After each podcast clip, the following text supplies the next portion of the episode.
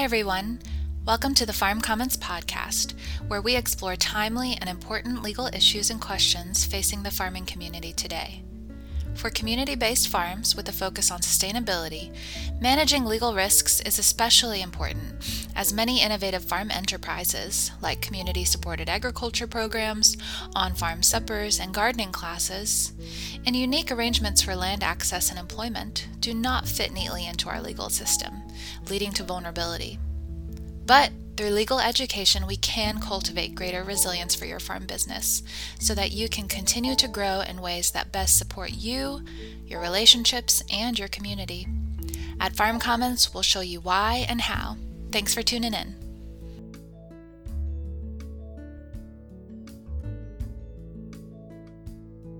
Hi, everyone.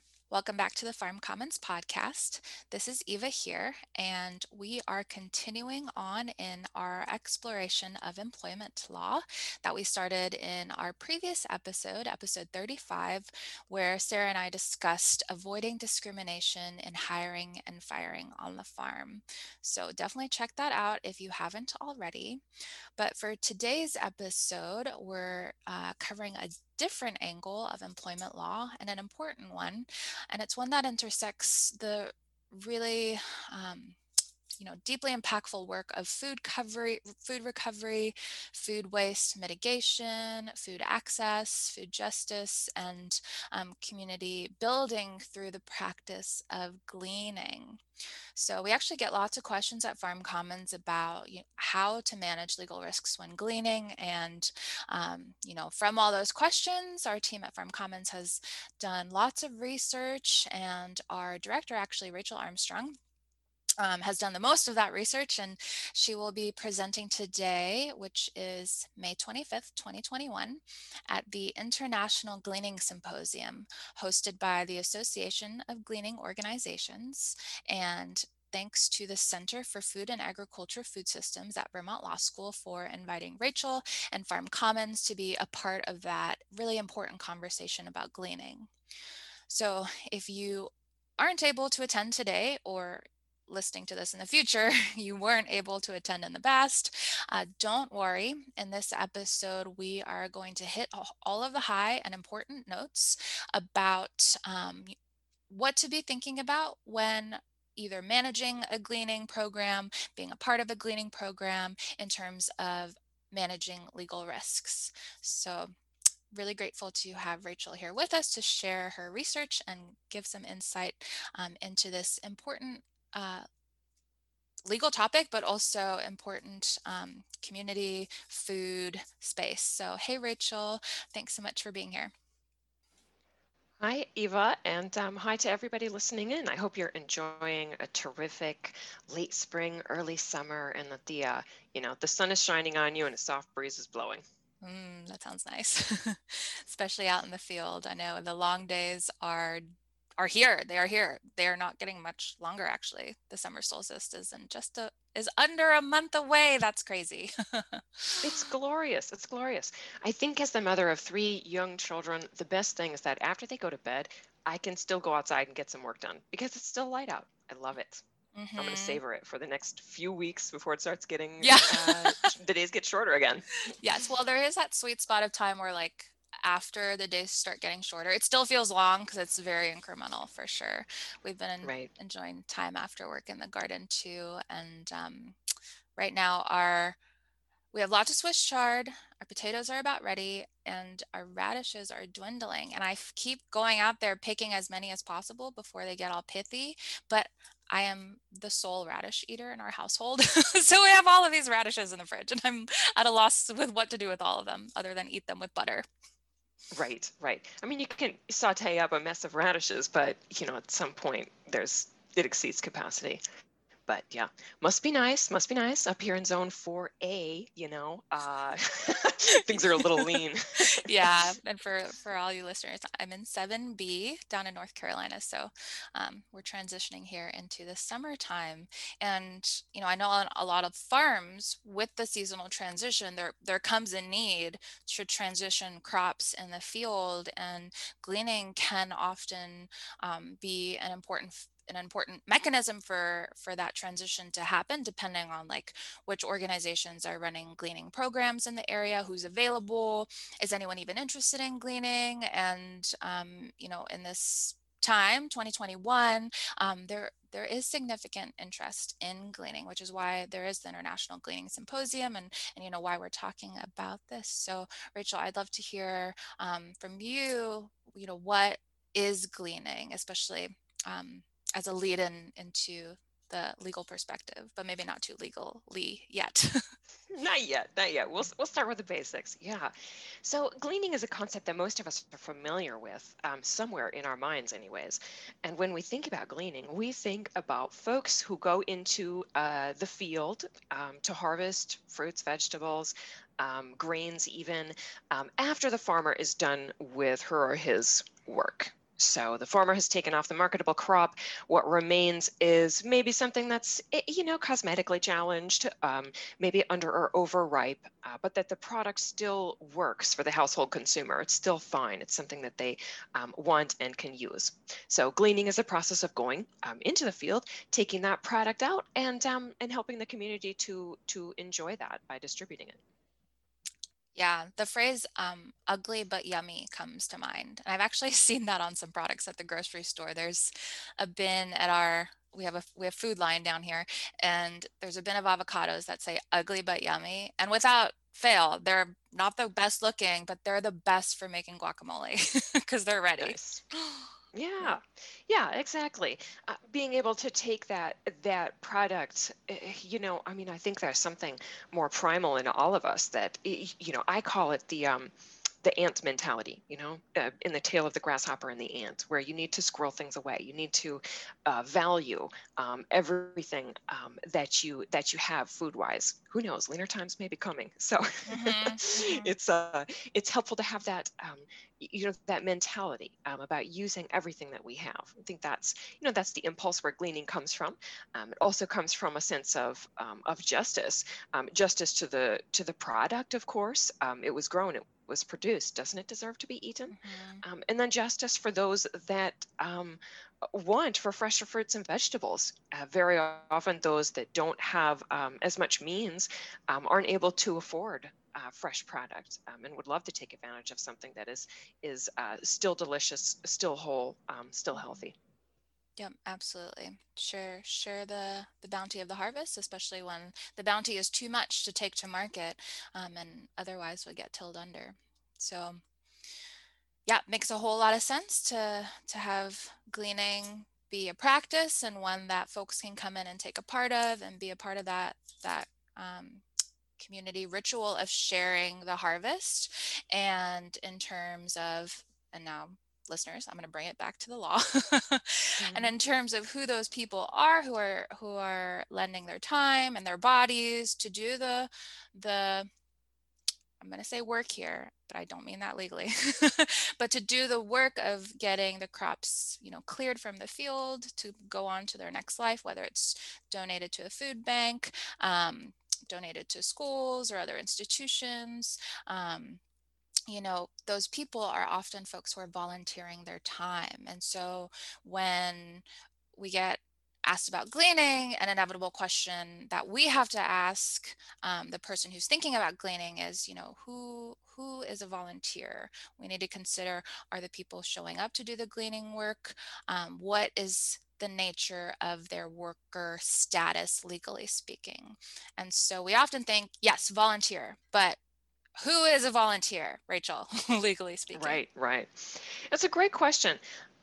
Oftentimes we get this question after folks have have experienced you know some of our educational programming um, and in that process maybe their eyes have been opened to the fact that employment law is very broad and affects a lot of people um, they've become aware somehow that we our intuitive sense of who is and is not a volunteer may not be accurate. So all of a sudden these light bulbs are going off in their mind and they're like, "Whoa, I think I need to I think I need to do a little bit more research about who is legitimately a volunteer." We all think we know what a volunteer is. A volunteer is a person that wants to donate their time to a good cause and isn't paid for it. Right? I mean, that's what we all think a volunteer is, right? But at the same time, the law wants to define everything on its own um, for its own purposes. So when it comes to understanding um, who is a volunteer, let's orient ourselves to the fundamental question we are actually asking. What we are actually asking is who is not an employee? Who, for whom do I not need to follow employment laws? So that's that's those are the two sides of these of these scales. On one hand, we have who is a volunteer, but the other natural question on the other side is who is an employee? Who are the people that I have to pay? You know, the people that I'm responsible to adhere to employment laws for. So this comes up in the context of gleaning because we've got folks who are out there in the field, you know, picking up the squash or the tomatoes or you know whatever, um, and we're wondering, um, okay, uh, these folks aren't employees, right? They're volunteers, right? Just as you said, the next natural question is, what is a volunteer? Who is a volunteer? Well, the bummer part is that the law doesn't actually give us a really clear answer. Uh, sure, if you Google it, if you if you look for um, a definition of volunteer under federal law, you're gonna you're gonna find one, and it's a volunteer that er, I'm sorry, it's a it's it's a statute that a lot of us kind of cling to when it when this conversation gets opened up. We turn to this uh, this passage um, of the of, of the federal regulations when we are looking at um, at a definition for volunteer. Now, bear with me, listeners. I am actually going to read to you what this says. So, um, it is section uh, 553.101, volunteer in finger quotes, defined. A volunteer is an individual who performs hours of service for a public agency for civic, charitable, or humanitarian reasons without promise, expectation, or receipt of compensation for services rendered is considered to be a volunteer during such hours. Ta-da! a volunteer is a person who donates time to a public agency for civic, charitable, or humanitarian reasons and is not compensated for it. That seems helpful, but we've got that key phrase in there, who performs hours of service for a public agency. Well, what's a public agency? If you look at the definition of that, it is a state, a political subdivision of a state, or an interstate governmental agency. So this is a fine definition, but oops, it is completely limited to volunteering for government. Now, the reason this definition of volunteer is defined to uh, uh, volunteering for government is because of its position within the larger regulation this, uh, this definition is tucked in um, within the broader part 553, which is about the application of the Fair Labor Standards Act to employees of state and local governments. So for anyone not familiar with the Fair Labor Standards Act, that is a piece of federal legislation uh, passed a long time ago, about 80 years ago. Uh, and it is the, the, the federal law that created uh, the minimum wage and overtime um, in the United States of America. So uh, when the federal government created the minimum wage and overtime, um, they of course did a lot of other things, defined a lot of other things, um, and part of that was defining how minimum wage and overtime apply to employees of state and local governments. So this is where they ran into this situation of a volunteer, who is and is not a volunteer, um, when do they need to be paid? But all in the context of volunteering for government. Now, I don't have any statistics on this, but I would wager a bet that the, the vast majority of volunteers in America are not volunteering for government. We do see that. I'm always surprised when I go into the DMV in Wisconsin, at least. I go into the DMV and there are volunteers helping to staff, you know, the driver's license renewal station. So, you know, they would meet that definition, this definition um, of a volunteer. But the rest of us that are out there volunteering for local nonprofits, you know, for hunger relief, uh, doing things like gleaning, technically are not going to be meeting this definition that's not a problem per se. uh, because you know we're uh, we're not necessarily concerned with the the larger portion of this statute, the application of the Fair Labor Standards Act to employees of government. The reason we're looking at this is kind of because we're desperate. We're desperate for a definition for volunteer. This is the only thing that we've gotten from the statutes and regulations that clearly lays out that, that pretends to define for us what a volunteer is. So whenever we're looking at what are the laws that impact volunteers, we're, we're just grasping. We're, we're, we're grasping at this at this regulation to say, oh, okay, okay, this is what a volunteer is, even though it doesn't necessarily apply to the vast majority of volunteering in America. Instead, what we're doing is we're looking to this, this regulation that is actually irrelevant to our circumstances. We're looking at it as influential we're saying, well, okay, so so fine. You know, the, the uh, federal law hasn't come to define um, specifically what a volunteer is in a broader context, but they give us this, and this at least represents where their thinking is going. This represents the intent um, of uh, legislators to um, to define volunteers. So hey, let's call it persuasive. If we're going to take that leap and say, look, doesn't exactly apply to us, but it's persuasive, then we're going to focus on two main parts um, of this definition. A person who performs hours of service for civic, charitable, or humanitarian reasons. So, you know, they're doing it for, for good works. And then number two, who does so without promise, expectation, or receipt of compensation. Okay, so at least we have those two elements that we are considering to be, you know, highly influential and the basis for what we have on a definition of volunteer um, in, you know, for, for our purposes. So what we can do is we can take a look at the gleaning context. All right, so let's say we have a nonprofit organization that uh, whose mission it is to uh, to alleviate hunger. As part of that, they do gleaning. So they have a group of people that they send out to, um, to a local farm's fields to collect um, cabbage, you know, uh, cabbage that maybe the deer have partly grazed or something like that, who knows. Um, so they're going to get some cabbage. Are they working for, or are they performing that service for civic, charitable, or humanitarian reasons? Probably, yep. They are out there because they would like to make sure that um, that useful um, cabbage uh, that uh, under-resourced people would like to consume is made available to them. So they're, they're working to alleviate hunger. Are they doing so without expectation or receipt of compensation? Probably, probably. Um, the gleaning organization probably isn't paying them for that, uh, for that time spent collecting that cabbage. The plot thickens though sometimes, sometimes folks are uh, getting cabbage in return for that. Is that is that your understanding, Eva? Sometimes that does happen. Yeah, that you get to take home some food with you. Right, right. So does that seem kind of complicated to you? Like, uh oh, what's going on now? 120%. yeah. it's like you're doing some work for a good cause. You get some good stuff from it.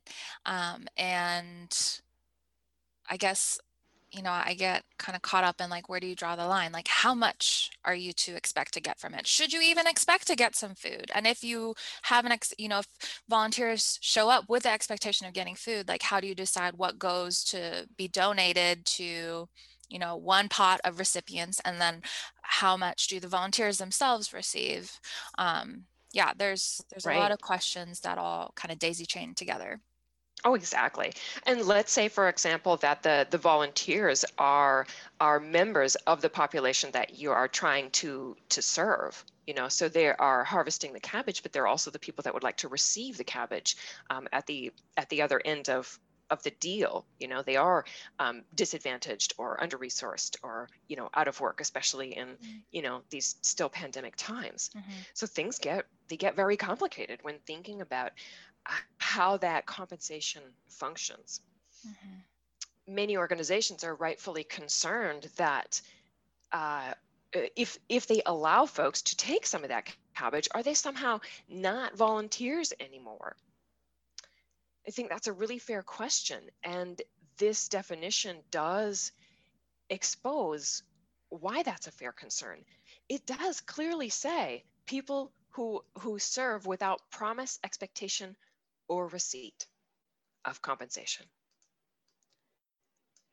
So that implies that if someone does receive compensation, that they are then no longer a volunteer. Our only other option would be employee. And that's usually not the outcome that a lot of entities are looking for. They want these folks to continue to be classified as employees. So this is, this has become a topic of discussion. This has been a point of concern.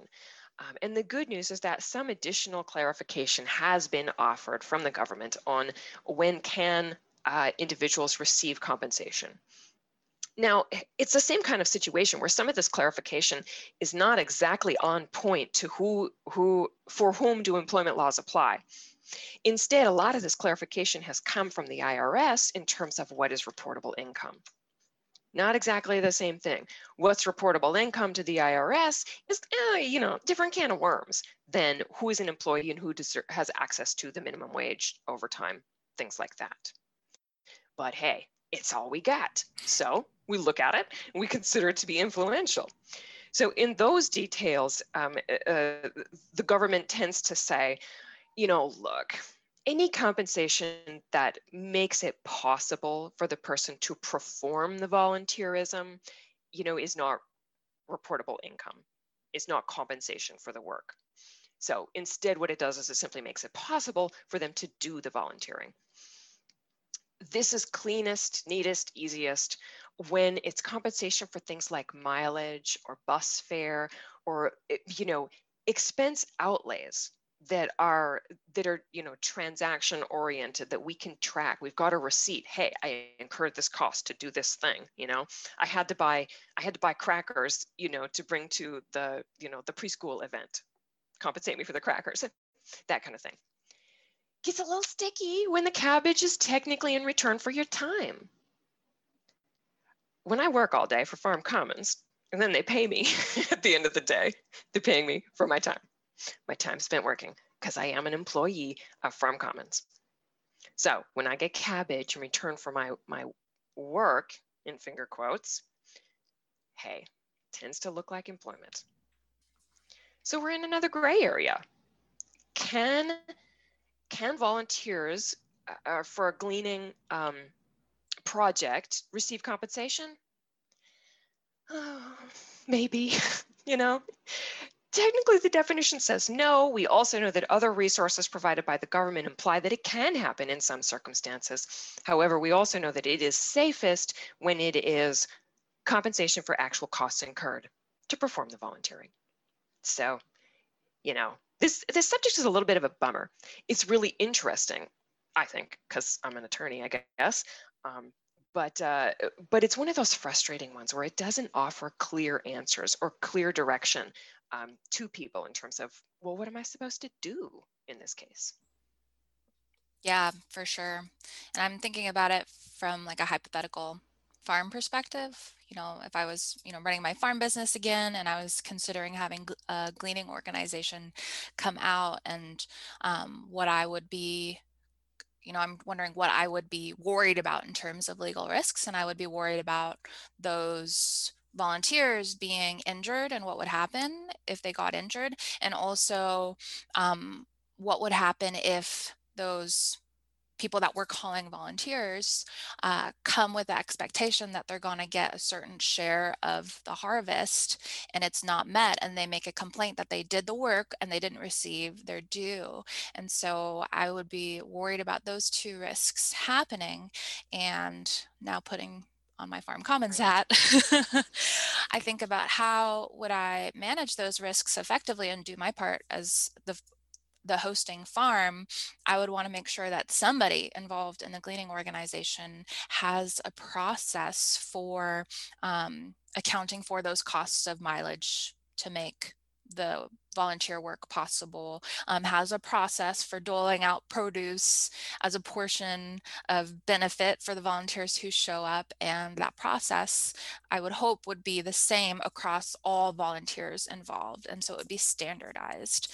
Um, and so at Farm Commons, we always bring it back to um, the power that's available to us in good paperwork. as, as rudimentary and not fun as paperwork can seem, um, if you can cultivate a sense of um, uh, enjoyment in the fact that you are preventing issues by by putting in place processes for keeping track of you know who your volunteers are. Do you have a system for them um, signing up to show up? Are they coming on certain days? Um, how many hours is this time block for the gleaning going to happen? Um, is it you know stay as long as you want or is it a dedicated four hours? You know maybe bonus points they're in the volunteers might be in some, um, you know, a school or another institution that could um, value those hours volunteering. And so you have another party acknowledging that this is volunteer work. Um, and so just thinking through the different ways to um, keep everyone accountable to each other, to really understand the nature of the gleaning work and what's happening, how it gets done, and who gets what for doing what and when. Exactly, exactly. I love that. And I think what you're representing, Eva, is that ambiguity, uncertainty, and gray areas don't have to mean that we're paralyzed. It doesn't mean we freeze in place and say, oh my God, I can't do anything, you know, because I don't know the answer. That's an instinct for a lot of us. For a lot of us, that's how we manage, um, you know, that those those moments um, of uncertainty. Uh, but we can move forward from that. Sure, we, you know, take a few moments to freeze, be paralyzed, be upset, yeah. you know, acknowledge those feelings, feel the mm-hmm. feels. That's good. That's right. All feelings yep. are for feeling. exactly. But then, you know, 10 minutes later, we're, we're going to find our footing and we're going to move forward. And every individual is going to be in a position to think for themselves hey, what do I want to do about this? What seems right for me in terms of managing risk? And managing that risk is looking at okay, what's the significance of this experience to to me right now? What's the significance of this risk? What would it mean to me if uh, if things went wrong? How what what power do I have to influence whether or not they are going to to go wrong? I think you made a really important uh, distinction in your um, in your analysis for how you might move forward you said, look, I'm gonna I'm gonna talk to the entity who's sponsoring these volunteers. I'm going to talk to the nonprofit and say, hey, you know, I'd love to I'd love to be involved. I, I really care about your your mission, but I want to be sure that our risk is minimized. I want to be sure that communication with our volunteers is extremely clear, um, that there are procedures and systems in place that minimize the chances of, of uh, disrupted expectations you know um, that there is a, is a flow. I love I love the questions that you suggested folks ask of gleaning entities. But the one thing I wanted to insert in there is I want to be sure that people are are aware of who is ultimately responsible if that individual is actually an employee and not a volunteer. The bummer news is that that responsibility is more than likely going to fall to the farmer they're the ones who are ultimately holding the risk here. So it is especially incumbent on the farmer to ask those questions because they're the ones who are going to be left holding the bag if this all goes wrong. Now, why? Why? Folks are saying why? It's the it's the, the gleaning organization that put them there. Sure, it might be the gleaning organization that put them there.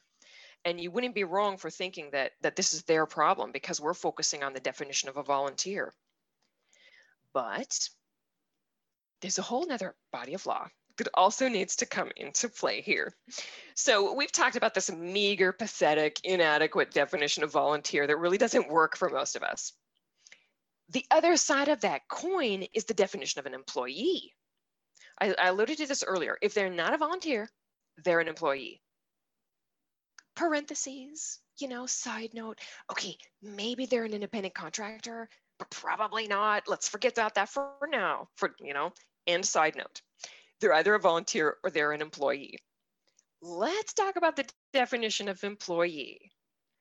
Okay, this one is also not that clearly laid out for these purposes, uh, but we have a lot of material to go on. So uh, again, in the context of the Fair Labor Standards Act, which establishes minimum wage and overtime at the federal level, and that meaning it applies to everyone no matter what state that they are in. To employ someone basically means to permit them to do the work of a for-profit business. Now that is a synthesis of case law, statutes, regulations. So, you know, if you Google that exact phrase, you're going to find Farm Commons material because this is what we have synthesized for the purpose of our of our educational material. Um, so, so let me reiterate. An employee is someone who does the work of a for-profit business. So even if a volunteer, uh, you, I'm sorry, even if a gleaning organization recruits a volunteer and then goes and puts that volunteer um, on the farm and they end up doing the work of a for profit farm, they have become an employee of the farm. They have not become an employee of the, of the gleaning organization. They're not doing the gleaning organization's work of a for profit business. The gleaning organization is almost always a nonprofit. And they're doing the work of the farm, potentially.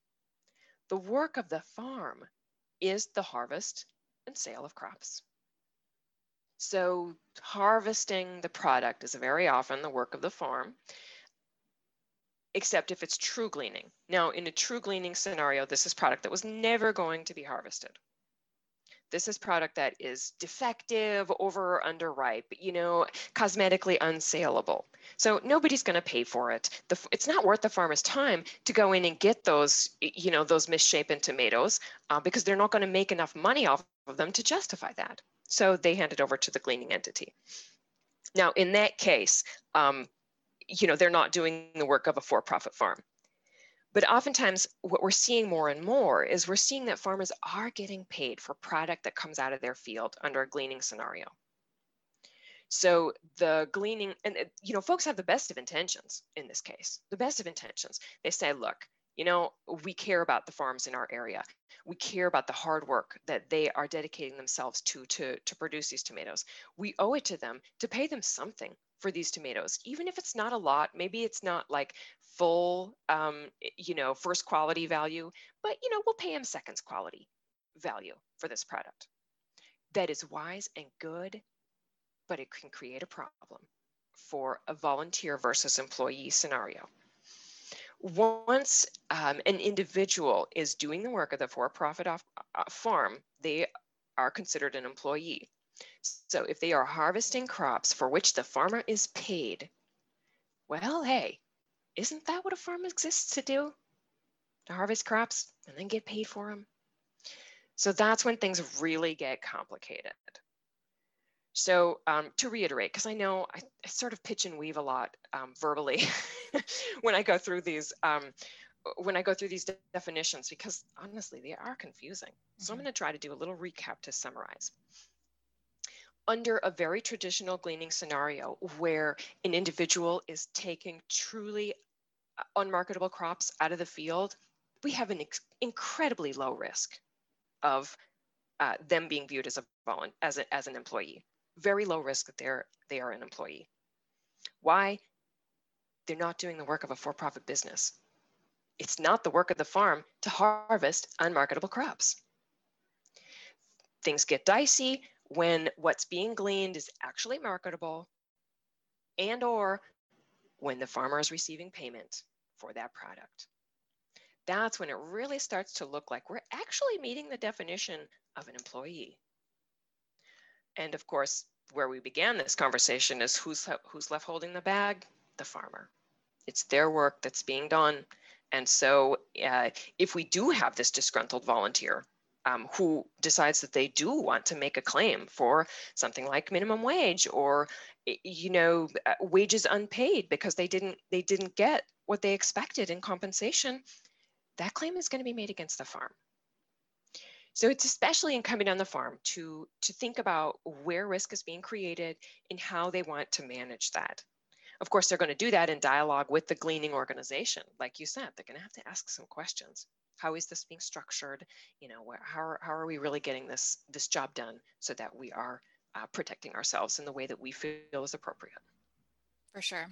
And Rachel, you do a really good job of painting a picture of, you know, the type of business structure that a gleaning organization would want to consider in order to truly have volunteers in most of the legal sense because right we're inferring a lot here of what's what's persuasive um, and uh, so like you said gleaning organizations are generally nonprofits um, and so are there any final tidbits related to that that you that you'd want to share with folks who are considering other entities for gleaning programs. So, like, I'm thinking about some farm businesses who may have identified that they want to start some kind of gleaning program on their farm and they are for profit um, or you know, a value added good production business that has identified the opportunity to get product to turn into jam because nobody's going to see how spotted the strawberries were, but the gleaners can pick them, pick the spotted strawberries that wouldn't go to market.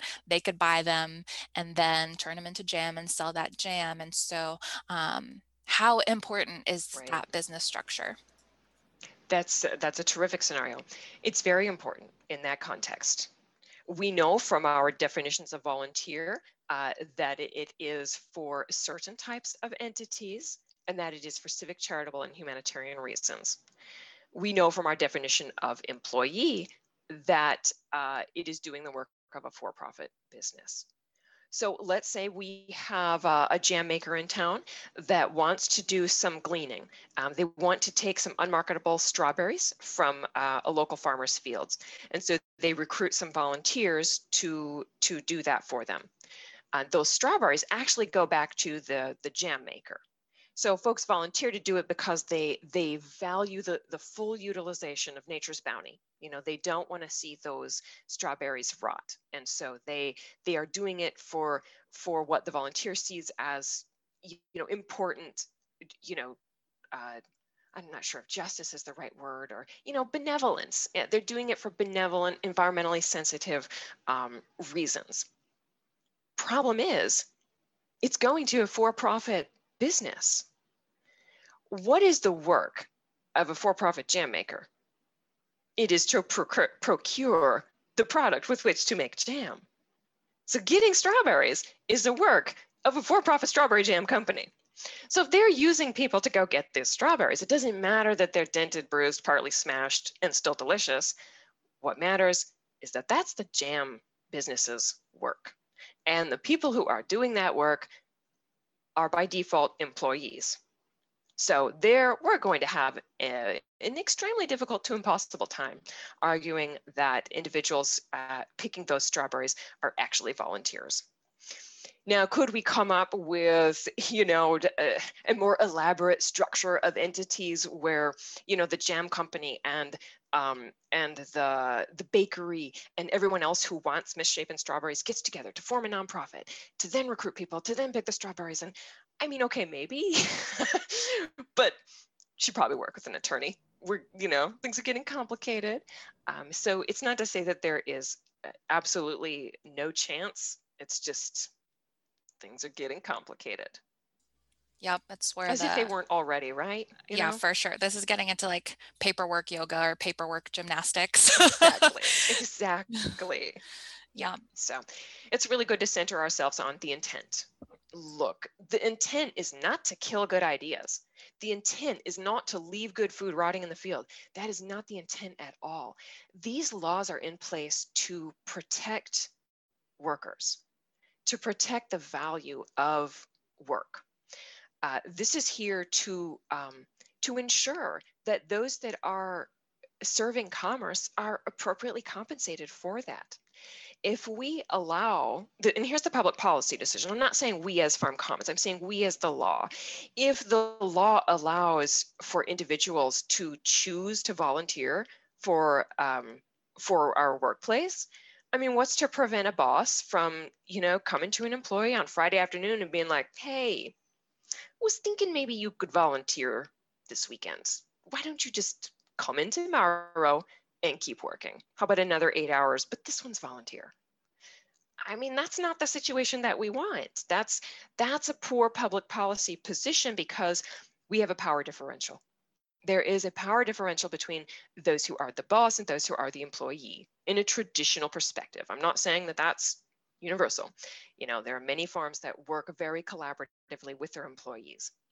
But the law works in generalities and says, in general, we have this power imbalance that we need to acknowledge, and we need to make sure that the playing field is level. In this case, the way we're going to do that is to prohibit volunteering for for profit businesses. Treat them like employees, follow these laws. So that's what we've got. It isn't intended to smash all of the good works out there. and it, you know, it pains me to be the bearer of bad news in that way. Um, and I'm, I'm hopeful that folks can can find a strategy that works for them. It can find a way to recognize what the law is trying to do um, while also um, achieving the justice that, uh, that folks are striving for when they're looking at gleaning opportunities. Yep, absolutely. Definitely not trying to squash ideas, but rather um, encourage a culture of vigilance around asking questions about the nature of the gleaning program and thinking through each step of the process and how each individual is being honored in their participation um, to do that good thing of sharing the bounty of the harvest with the community. So thank you so much, Rachel, for sharing some of the high notes of um, managing legal risks when involved in gleaning, whether as a gleaning organization or as a farm hosting the gleaning organization and the gleaners. Um, for folks out there who are interested in learning more about gleaning, um, the Association of Gleaning Organizations is a great resource. They are the ones who are hosting the International Gleaning Symposium, where Rachel will be presenting later today. And um, four of their board of directors are um, actually executive directors of gleaning organizations across the um, eastern part of the country. So um, definitely check out Hope's Harvest in Rhode Island, Glean Kentucky in Kentucky, Salvation Farms in Vermont, and Concrete Jungle in Atlanta, Georgia, um, to get a sense of how their programs operate. You know, what is there a schedule that folks have to check out and sign up for spots to come out on? Do they give a sense of the paperwork involved in the process?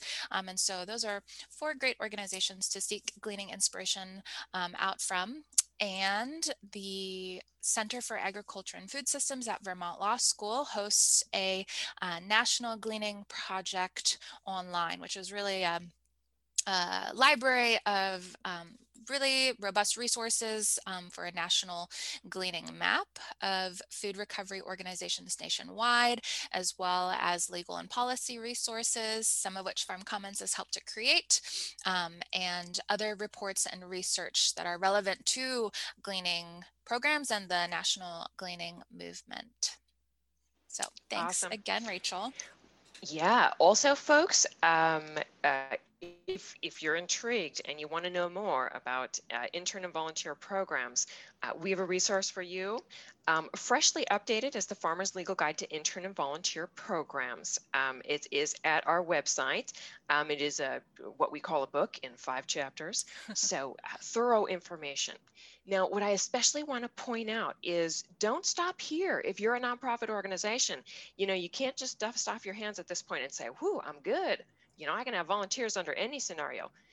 Not exactly the case. Of course, there are many and nuanced rules about how nonprofits as well can have volunteers. You're going to find all those details in uh, the Farmer's Legal Guide to Intern and Volunteer Programs, bonus material on the intern stuff. So go get that um, at our website. Uh, recall that um, as a member organization, um, we do ask that you join Farm Commons to get access to that.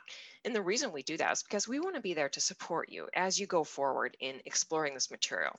It's not easy it can be um, it can be difficult challenging and you probably have questions. Uh, as a member you get the opportunity to also ask your questions in our commons community. Um, we will be thrilled to take your questions there so that we can make sure that you are getting uh, the full value of our resources. Not only that, um, other community members can also um, see and answer your questions so that we can all better work together in getting our feet under us in terms of volunteer and intern programs. So take a look at that. Last thing I gotta mention, Uh, many of you right now are farmers who are listening into uh, this program. Maybe you're doing your seeding, maybe you're doing other stuff. But a lot of you are also not farmers. You're agricultural educators, your extension agents, your nonprofit staff. I want to make sure you know that we have a program coming up next week uh, that starts on June 3rd, Guiding Resilience. It is a five part workshop that will help you understand uh, the basics of uh, legal education for farmer audiences. This program has been so much fun. We're, we're thrilled with it. Um, we, uh, we did our first, um, first time out of the gate in April, um, and it got great reviews, and we're really excited to host the program again. So if you'd like to spend a couple of hours with us on your June Wednesdays, I highly recommend it. So I'll be your instructor and I will make sure that you understand um, the 10 legal best practices that farmers need to know and how you can safely, securely relay that vital information to the communities that you serve. So head over to our website, take a look at the Guiding Resilience program, see if that fits into your schedule. If it doesn't, take a look at the July program you know you want to spend your summer learning more about the law so that you are ready to go when farmers come back from the fields and start asking questions this fall. So we're there to, to help make sure you can move forward on that. Yes, absolutely. And we hope you all, um, whether a farmer or agricultural service provider, will check out our website, farmcommons.org, and we hope to see you um, there as members and on the Commons. And if not, that's okay too. Happy to know you in podcast space. So, best wishes for the transition from spring to summer, and we'll talk to you next time. Thanks, everyone. We hope you enjoyed this episode of the Farm Commons podcast. For more information on what you just heard, as well as a variety of farm law guides, models, checklists, flowcharts, and more, visit our website at farmcommons.org. You can also email us at info at farmcommons.org if you have any questions or comments about this podcast or any of our online materials. Thanks everyone for listening and keep on growing.